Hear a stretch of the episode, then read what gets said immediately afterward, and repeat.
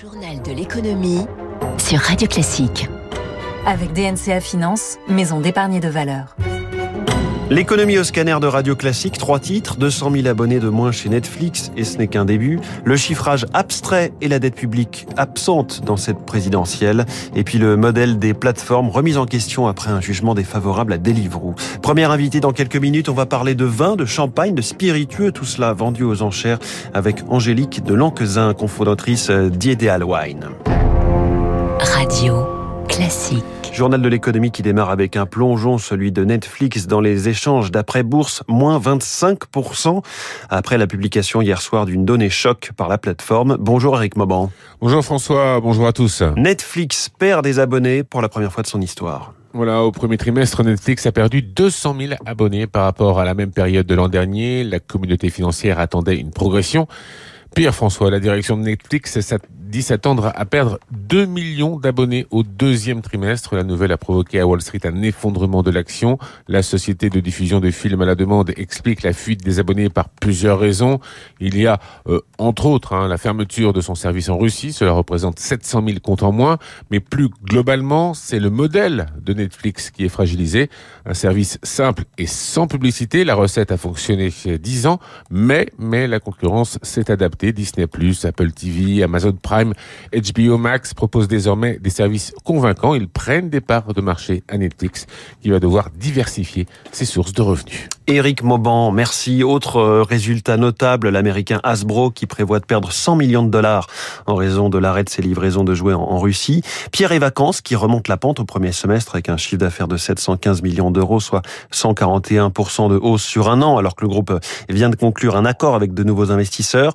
L'Oréal va bien, vend en hausse de 19% sur un an à 9 milliards d'euros au premier trimestre. Et puis Halliburton, un parapétrolier américain qui affiche un profit presque doublé au premier trimestre grâce à l'envolée bien sûr des cours du pétrole sur la période. Le pétrole qui euh, ces dernières heures a au contraire nettement reculé du fait des prévisions de croissance revues en baisse par le FMI. On en parlait euh, dans le kiosque éco à l'instant. Le Brent remonte un peu ce matin. Il est à 108 dollars le baril. Le WTI à 103 dollars. Plus largement sur les marchés, le Dow Jones a gagné 1,45%. Le Nasdaq plus 2,15%. Le CAC 40 a fini en baisse de 0,83%. À Tokyo, le Nikkei est en ce moment en progression de 0,88%. Ils ont rendez-vous dans un peu plus de 14 heures maintenant, face à face et face aux Français. Emmanuel Macron, Marine Le Pen pour le débat télé.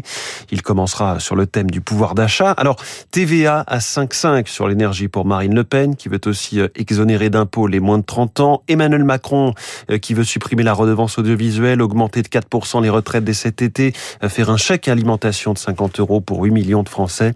Dans un cas comme dans l'autre, promesse de dépenses sans que leur financement soit prometteur. Émilie Vallès. Des dépenses sous-estimées et des économies au contraire surestimées.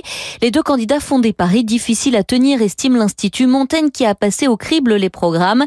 Les deux prétendants à l'Élysée pêchent par excès d'optimisme ou entretiennent un flou volontaire selon Victor Poirier, le directeur des publications. Si je prends un exemple sur la réforme des retraites, Emmanuel Macron estime pouvoir faire 9 milliards d'économies avec cette réforme. Nous, on estime à un peu plus de 7 milliards. Et Marine Le Pen estime faire des dépenses de 9 milliards d'euros avec sa réforme des retraites. Et nous, on estime que c'est 27 milliards d'euros. À chaque fois, il y a un écart assez conséquents. C'est la même chose sur la fraude fiscale, la fraude sociale. C'est des économies euh, majeures qu'ils estiment pouvoir faire. Nous, on est plus prudents que ça. C'est la crédibilité même des programmes qui est mise en cause, mais ce n'est pas un enjeu dans cette élection. La dette n'est d'ailleurs pas une préoccupation des Français. Alors les candidats multiplient les mesures onéreuses, analyse François Ecal, spécialiste des finances publiques. Là, c'est vrai que ça prend des proportions plus importantes. Avec cette campagne-là, je pense que c'est l'effet pervers du quoi qu'il en coûte et du fait qu'on a mis entre parenthèses les règles budgétaires européennes. Ça donne l'impression que les milliards peuvent tomber comme ça du ciel et qu'il n'y a aucun problème de financement. Mais ce n'est pas sans risque selon cet expert alors que les taux sont en train de remonter et qu'il sera plus difficile d'emprunter. L'Institut Montaigne qui estime à 44 milliards d'euros par an le déficit du programme Macron au lieu de 6 milliards annoncés. 101 milliards de déficit euh, côté Marine Le Pen qui ne parle, elle, que de 13 milliards d'euros. Un jugement très commenté depuis hier, celui décidé à l'encontre de Deliveroo à Paris. 375 000 euros d'amende pour travail dissimulé. La question que cela pose est celle du statut des livreurs de la plateforme. Indépendants ou salariés Alors cette décision de justice peut-elle remettre en cause le modèle qui est aussi euh, celui d'Uber Eats par exemple? David Pruvot est spécialiste de la distribution chez Team 2 Consulting.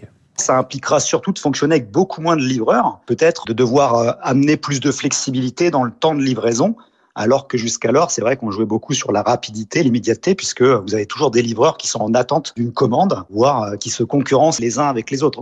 Un modèle hybride peut-être à l'avenir avec des livreurs salariés et en cas de forte affluence, des livreurs indépendants. On verra comment les opérateurs s'adaptent. Hein. Ils peuvent encore trouver aussi une faille juridique euh, à exploiter. C'est la grande interrogation euh, des mois et des années à venir. Il est 6h44. Après Renault, Stellantis ferme à son tour ce qui était son euh, unique usine en Russie et fait combiner des sanctions internationales et des problèmes d'approvisionnement. Beaucoup d'autres entreprises refusent encore de vraiment choisir entre partir et rester. Certaines poursuivent discrètement leur activité sur place. Eric Kioch. Carlsberg n'est officiellement plus en Russie, mais sa brasserie russe Baltica y écoule toujours ses bières. Idem chez Ikea, dont les produits sont toujours commercialisés dans ses magasins méga. D'autres ont choisi de se délocaliser dans un pays tiers pour mieux commercer, explique l'économiste Renaud Foucard. Il y a eu de façon absolument ouverte, publique, une campagne de publicité du Kazakhstan, par exemple, pour dire le Kazakhstan fait partie d'une union douanière avec la Russie, mais n'est pas sujet aux sanctions. Donc si vous pouvez commercer via le Kazakhstan, alors vous pouvez commercer avec la Russie en passant outre les sanctions. Certains pourraient aussi envisager de rendre leurs filiales 100% russes, les sanctions internationales ne s'appliquant qu'aux entreprises des pays qui les ont adoptées.